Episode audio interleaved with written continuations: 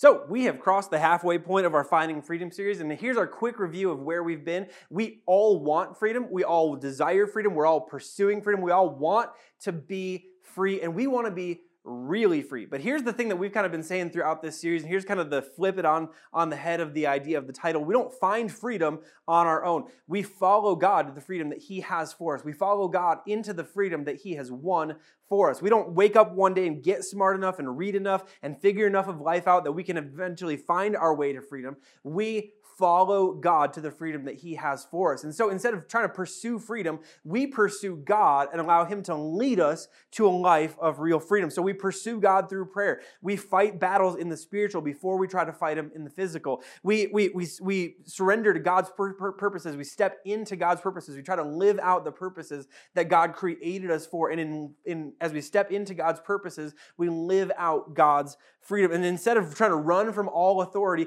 we surrender to God's ultimate, perfect authority. We allow Him to lead us and direct us and guide us to a place of real freedom. Now, today, as we move into the new content, here's a question that I want to ask you, and this is a this is a big question. This is this is one of those I think maybe life changing questions. And the question I want to ask today is simply this: What kind of freedom is impossible for you? What kind of freedom is impossible for you? What, what kind of freedom do you think is impossible for you? It might be possible for someone else, and you're glad when someone else gets it. But for you, based on your experience, you think it might just be impossible for you. In other words, what's the thing that you've kind of come to just live with? What's the thing that at one point you saw it as a big problem and it never really went away? And so you've settled for living with that because you think that is impossible to be free of? What's, what's the thing that at one point you hoped and prayed and dreamed that it would eventually go away and you would be free of it someday, but it never went away and you've just figured out how to live with it and how to deal with it and how to, how to kind of exist with it. Let me give, let me give you a couple ideas of what's, what this might be. For some of you, maybe it's a physical pain.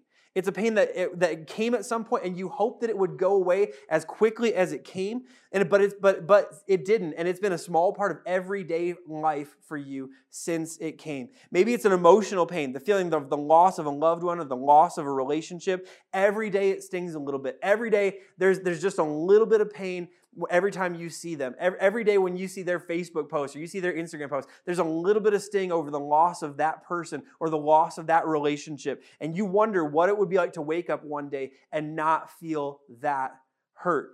For some of you, maybe it's a self destructive relational habits. You don't know why or where you picked it up, but somewhere along the way, you picked up some self destructive relationship habits. And every, and every, every time someone gets close to you or every time you get close to someone else, it blows up or you blow it up. Let's be honest, sometimes you blow it up, and sometimes a lot of the time you blow it up. And you don't know where you picked up the habits along the way, but somewhere along the way, these habits just became a part of the package of life for you. And you would wish and you would hope that something could change, but it's been so long since you've experienced a healthy relationship and haven't blown it up along the way that you wonder if it's even possible for you and you've kind of settled for just living and existing with that stuff. Maybe it's a relationship within your family.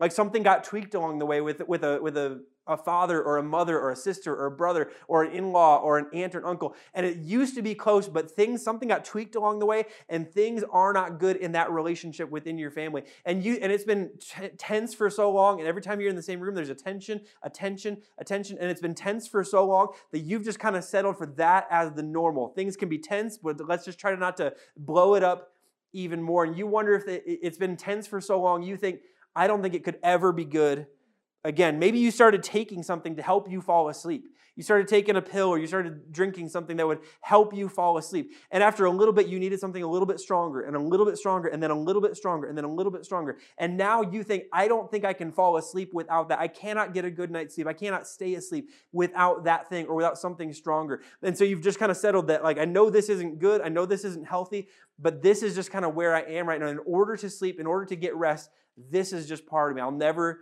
I'll never be able to sleep without that. Or maybe it's the voices in your head or the uncontrollable thoughts of fear that dwell inside you. And you know they're not healthy, but you stopped fighting them a long time ago. You stopped fighting them a long time ago. It's just part of life for you now. You can't imagine what it would be like to go a day without the voices of fear. And so the thing is, for so much of life, I think we we live thinking that some situations are impossible to change.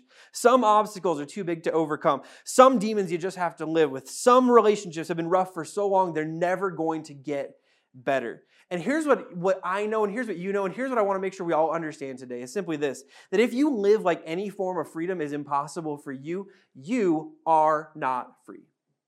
If you live as if any form of freedom is impossible for you, you are not fully free. See, no one is free when they're living with the damage and the collateral and the chains of torn relationships. No one is free when they feel like there's no hope for better relationships in the future. No one is free when the physical pain shapes every single day. No one is free when fear dominates their thoughts. And no one is free when you're constantly reminded of loss. That is not freedom.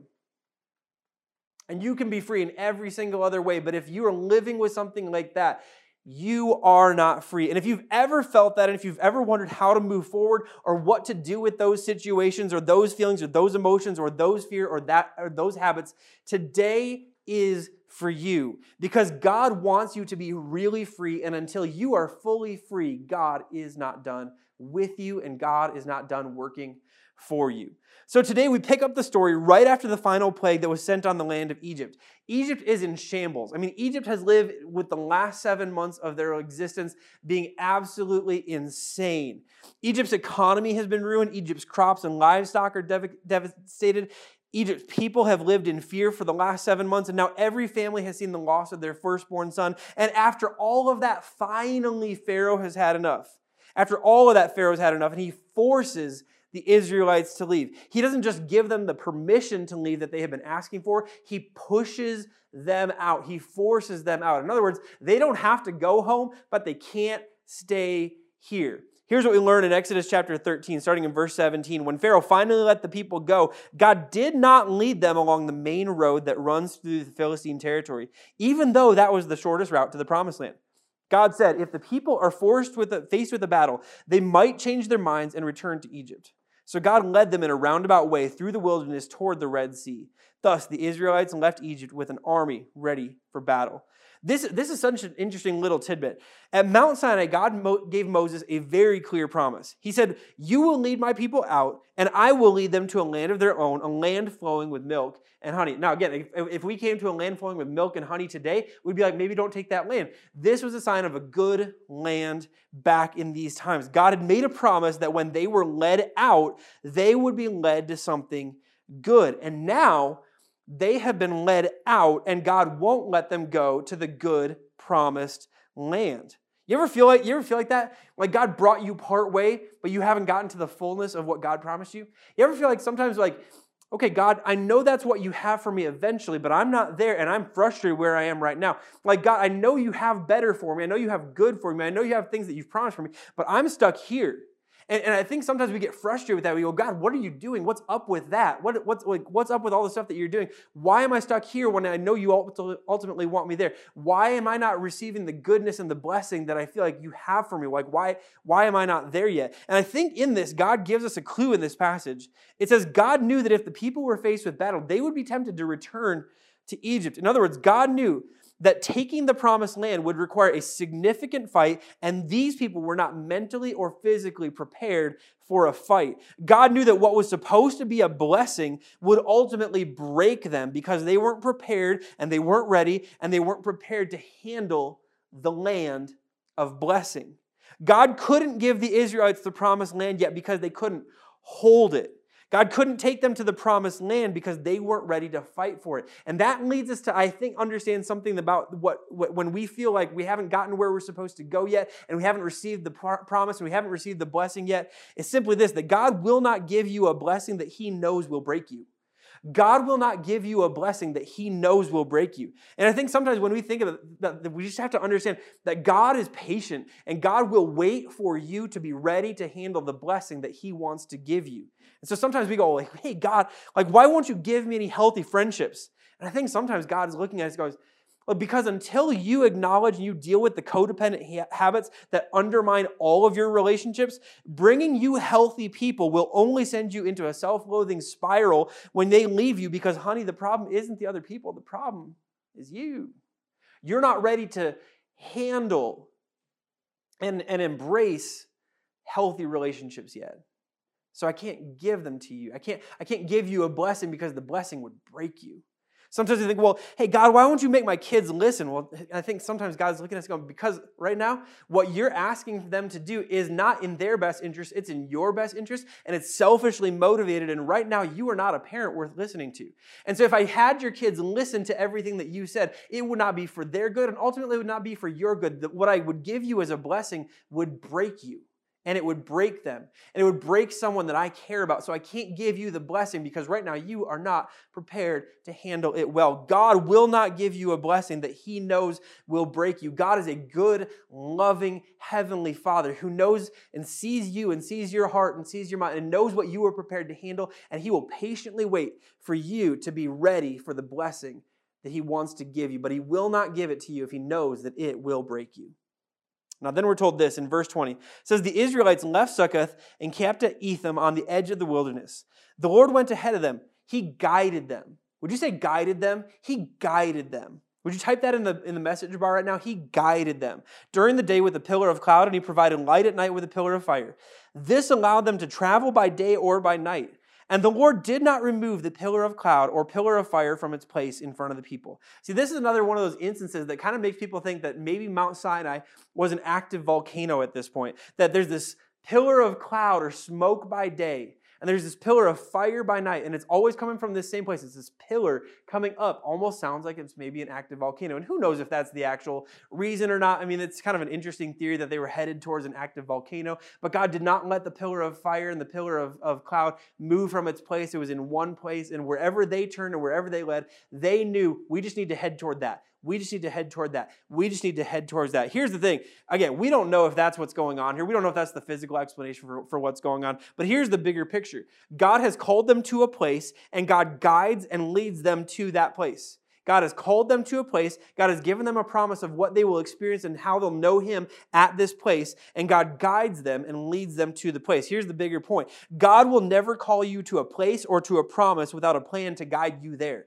God will never call you to a place or a promise without a plan to guide you there. This is a big deal for you and for me today. This is a big deal that wherever God has called us, whatever God has promised us, He will always guide us and lead us to the place that He's called us to and lead us to the promises that He has made to us. So God's promised us freedom. He has the plan. We follow Him, we walk out His purposes, we, we, we pursue Him in prayer, we surrender to Him His authority. That's the plan to receive the freedom that God has promised us. God has promised us peace. God has a plan. He has a peace that surpasses understanding that's a promise from God that he always has a, that he has a plan to bring us peace. God has promised a way to leave your past in the past and he's given us the plan. He's given us the path. He has guided us there. You trust in Jesus for the forgiveness of your sins and you follow Jesus in the new life that he has provided for us and the new life that he has made available for every single one of us. That's the plan. That's the path. That's what God wants to guide us in to receive the freedom that he has for us, to receive the peace that he has for us, to receive the salvation and the freedom from our past that He has for us. God always provides a plan to experience His promises. God always has a plan to experience His promises. God always provides the plan for you to experience His promises. But God also provides a plan and provides a plan and provides a path for a way for you to live out the things that he has called you to live out. That if he's called you to live something out he has a path and a plan for that as well and he guides us in that. So maybe you think like well i like i feel like our family is called to be a light. Like our family is called to be a light to the world around us where there's so much dysfunction when it comes to families and there's so much brokenness and so much so much hurt when it comes to families. I feel like our call like you know as, as i read through scripture i feel like our family is called to be a light to the world around us that our family is called to be like so good that people could see the goodness of God through our family. But man, family, family is complicated. and Family is messy, and family is it, like there's fights, and it's not peaceful, and it's not always, e- and it's not easy to be a light. So how do we deal with that? Like, and like, and, and I think when we think about that, we just think like, well, I mean, God hasn't given us a, a, a guidance. He hasn't given us a path. He hasn't given us the plan. All He's given us are a few verses about, well, husbands love your wives, and wives respect your husbands, and and parents, you know, don't frustrate your kids, and kids are supposed to listen to and, and, and obey their parents. Like that's all God's given us. And I would tell you that simply this if that's all that God has given you, that's all the plan you need. If that's all that God has given you, that's all the plan you need, that's all the path you need, and the rest is following out and living out the details that flow from that. And so for so much of life, whether it's family, whether it's, you know, job stuff, whether it's career stuff, money stuff, so much so often we kind of go, "Well, I wish God would give us a plan." But God's only given us a verse. And I would just simply say this, if God's only given you a verse, that's all you need. If God's only given you one single line of instruction, maybe, just maybe, that's the whole path and that's the whole plan, and everything else flows from there. Because whatever God has called you to and whatever God has promised you, God has a plan to guide you there. God has a plan to guide you there. Now, story goes on, and starting in Exodus chapter 14, we're told this. When word reached the king of Pharaoh that the Israelites had fled, Pharaoh and his officials changed their minds. They're like, oh my gosh, again? So Pharaoh harnessed his chariot and called up his troops. He took with him 600 of Egypt's best chariots, along with the rest of the chariots of Egypt, each with its commander. The Lord hardened the heart of Pharaoh, the king of Egypt. So he chased after the people of Israel, who had left with their fists raised in defiance. The Egyptians chased after them with all the forces in Pharaoh's army, all his horses and chariots, his charioteers, and his troops. The Egyptians caught up with the people of Israel as they were camped beside the shore near Pi Hahiroth, across from Baal Zephon.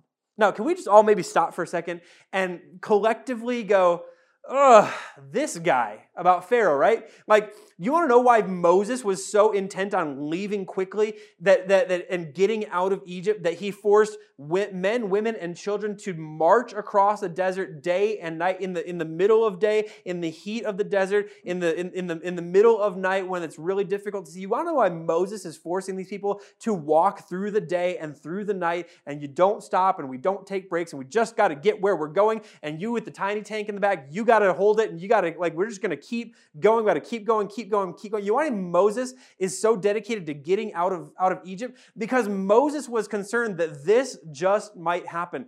Pharaoh had already, on nine of the previous instances of the plagues, he had already promised that they could leave four times and then change his mind. And Moses was worried that Pharaoh would want to make it an even five out of 10 and even 50%. Because if you bet 50%, you go to the Hall of Fame, right? In baseball. Like, so Moses is worried that Pharaoh's going to try to get into the Hall of Fame of Pharaohs. And he, in fact, does exactly what Moses was worried that Moses would do, that Pharaoh would do. That Pharaoh, Moses was worried that Pharaoh was going to come to bring the people back. But here's what we here's what we find out about Pharaoh. Because of what he brought and who he brought, because he brought the full weight and the full force of the Egyptian army, Pharaoh did not come to bring them back. Pharaoh came to take them out. Pharaoh had convinced himself that the battle that he could not win against Israel's God, that he could not win while he was on the defensive, while he was sitting passively in his own kingdom with the power of his own kingdom, that maybe just maybe if he went on the offense and took the full weight of Egypt's army, he could overtake and overpower and win the fight against Israel's God out in the desert. We're told this in verse 10. As Pharaoh approached, the people of Israel looked up and panicked when they saw the Egyptians overtaking them. They cried out to the Lord and they said to Moses, Why did you bring us out here to die in the wilderness? Weren't there enough graves for us in Egypt? What have you done to us? Why did you make us leave Egypt?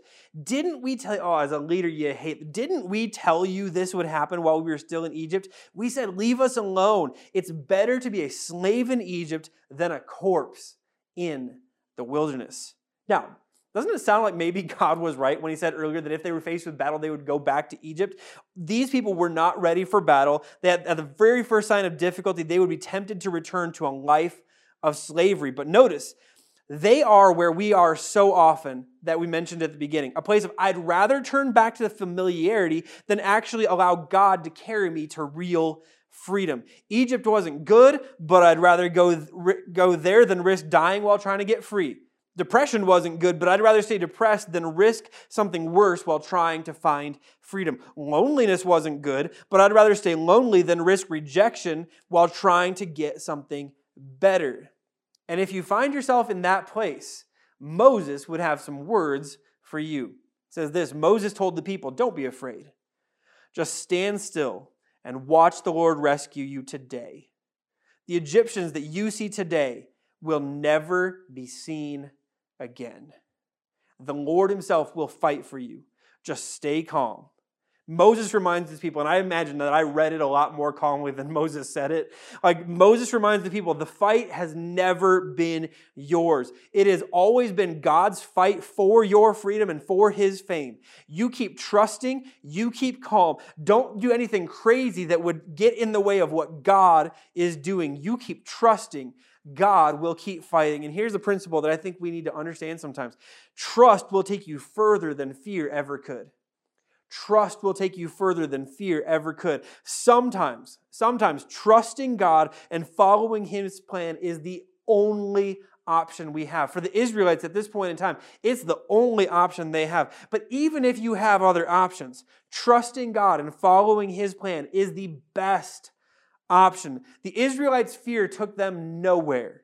Trusting God and remaining calm and confident in Him had brought them this far, and trusting God would soon take them to full and final freedom. And that's just as true for you today as it was for them while they were pinned and while they were cornered at the Red Sea. That trusting God will take you further than your fear ever could. See, fear is why we is why we stay is why we stay and live with the things that we've lived with for so long because we don't know what different could be. We don't know what freedom could feel like. We don't know what real community could feel like. We don't know what what it, what it could feel like to actually sleep through the night and how good to sleep could be through the night without having to take something. Like, we don't know what that actually feels like. We don't know what, what it feels like to live without the pain, live without the emotional hurt. We don't know what it's like to live without that.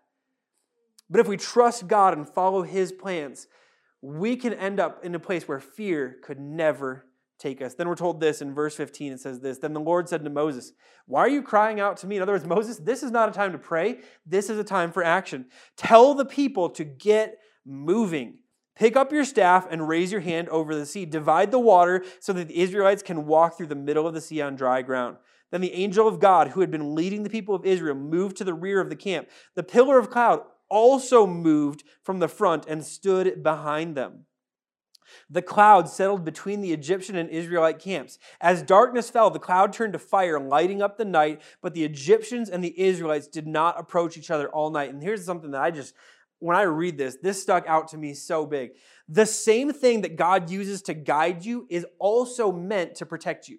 The same thing that God uses to, to guide you to freedom is the same thing that God will use to protect you and help you keep your freedom. This is a big deal, and I could probably spend a lot of time talking about this, and this might be a whole sermon someday. But the very thing that God was using to guide the people now comes around behind them and allows them to experience protection from the enemy. The thing that was once their guide is also meant to protect them. And the same thing is true for our lives. What God uses to guide us is also meant to protect us. What God uses to guide us and lead us to the place of freedom is also meant to protect the freedom and keep the freedom that God has given us. And so here's the thing what this looks like is the same guidance that God gives you to build your family is also meant to protect your family from attitudes and influences that could work to harm your family. The same guidance that God gives you to build financial freedom and build financial peace is also meant to protect you from financial disaster. The same guidance that God gives about sexual purity while you're single that builds a better future for you also protects you from regret and is meant to protect you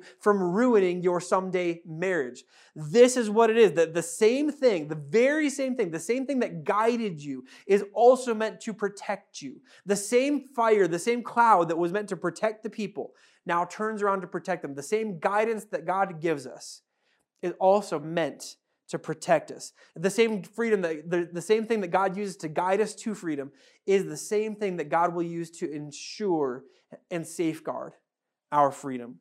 We're told this. Then Moses raised his hand over the sea. He raised his hand over the sea. He raised his hand over the sea. And the Lord opened up a path through the water with a strong east wind. The wind blew all that night, turning the seabed into dry land. So the people of Israel walked through the middle of the sea on dry ground with walls of water. Walls of water. And I can't even imagine what this would look like. Walls of water on each side. Then the Egyptians, all of Pharaoh's horses, chariots, and charioteers, chased them into the middle of the sea, which sounds like a bad idea. They chased them into the middle of the sea. But just before dawn, the Lord looked down on the Egyptian army from the pillar of fire and cloud, and he threw their forces into total confusion. He twisted their chariot wheels, making their chariots difficult to drive. Let's get out of here, the Egyptians shouted. The Lord is fighting for them against Egypt, which is such an amazing realization. People who did not know God knew that God was fighting for God's people and he was fighting against them. They recognized God's hand in all of this. When all the Israelites had reached the other side, the Lord said to Moses, Raise your hand over the sea again. So Moses is now standing on the opposite bank. And God says, Raise your hand again. Just do this. then the waters will rush back and cover the Egyptians and their chariots and charioteers. So as the sun began to rise, Moses raised his hand over the sea, and the water rushed back into its usual place. The Egyptians tried to escape, but the Lord swept them into the sea. Then the waters returned and covered all the chariots and charioteers, the entire army of Pharaoh. Of all the Egyptians who chased the Israelites into the sea, not a single one survived. And then we're told this when the people of Israel saw the mighty power that the Lord had unleashed against the Egyptians, they were filled with awe before him. And in the, in the most obvious statement that could possibly come after this entire event, they put their faith in the Lord. they put their faith in the Lord. Because what else could you possibly do? They were in awe of what God had done. And so they made the decision we're going to trust this God. He is our God, and we're going to follow him. We're going to put our faith in him. Where he says to go, we will go. Freedom was fully and finally won. In the face of a moment of panic and confusion, and how are we ever going to get out of this? How are we ever going to overcome this army? Did God lead us out here to leave us out here? Are we all on our own? We have made we have no way forward. We are trapped in the middle of all that. God made a way where there was no way. God, with a simple instruction, parted the waters so that his people had a way out and they had a way forward. God, with a simple instruction, brought the water back so that his people could see their enemies vanquished and defeated. God made a way, and God brought God's way brought people real freedom. And that's the entire thing today. That's the whole ball game today. That our God makes a way where there is no way. Our God makes a way where there seems to be no way. That when we look at situations and we go, there's no way that could happen. That's impossible. This can't change. That can't happen for me. That could, like, it just can't be done. I could never go there. I could never become that person. My family could never look the way it's supposed to look. That when we look at situations and say, there seems to be no way, God looks at it and goes, no, no, I'm the God who makes a way where there seems to be no way. He's the God who parted the water. He's the God who brought the most powerful nation and the most powerful man in the world to its knees. He's the God who provided direction so that his people wouldn't wander and get lost. He's the God who made a way for a baby boy named Moses who was supposed to die at the hands of Pharaoh before he ever got a chance to really live. He became the leader that was needed. At every step of the way, God is the God who makes a way where there seemed to be no way. Which means, which means he can make a way for you.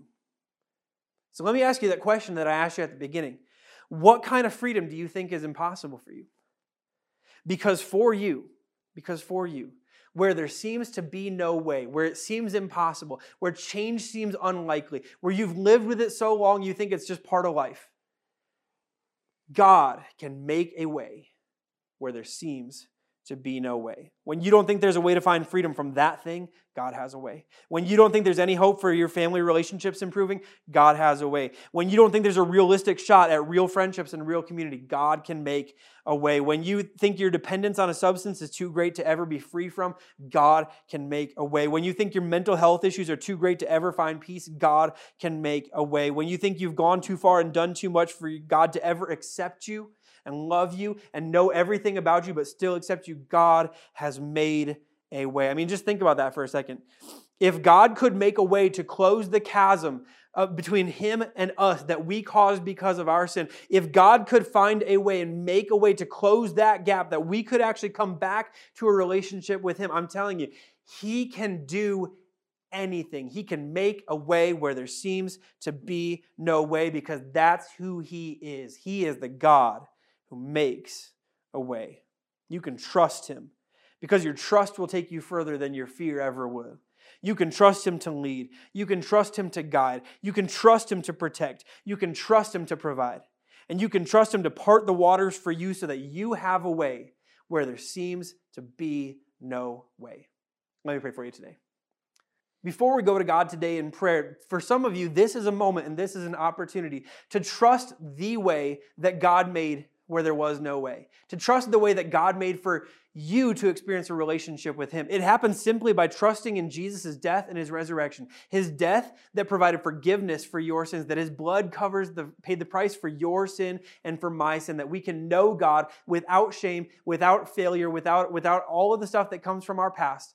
We can know Him and stand forgiven by what Jesus did on the cross. And it happens when we trust in the resurrection of Jesus and we follow him in the new life that he has for us. And so if you want to make that decision today, I would love for you to make that decision today. I'd love for you to let us know you're making that decision by clicking the, clicking the link that's in the comments right now. But I would just love for you to let us know that you're making a decision, the best decision that you could possibly make, to trust God's way where there was no way for us to do it on our own, or no way for us to know him on our own. Let me pray for us all. Heavenly Father, thank you so much that you are the God who makes a way where there is no way. Thank you that you're the God who guides when we can't see the way. Thank you that you're the God who protects when, when, when, we, when we can't figure out a way that, that we can secure and safeguard our own freedom. God, thank you that you are the God who makes a way where there seems to be no way. So, God, today I just simply pray for all of us who have settled for some situation and settled for something that we just think at this point it's not going to happen. It's just not going to happen. It's just not going to happen. We're going to live with that forever. We're going to live with that hurt forever. We're going to live with that difficult relationship forever. We're going to live lonely forever. We're going to live with those habits forever.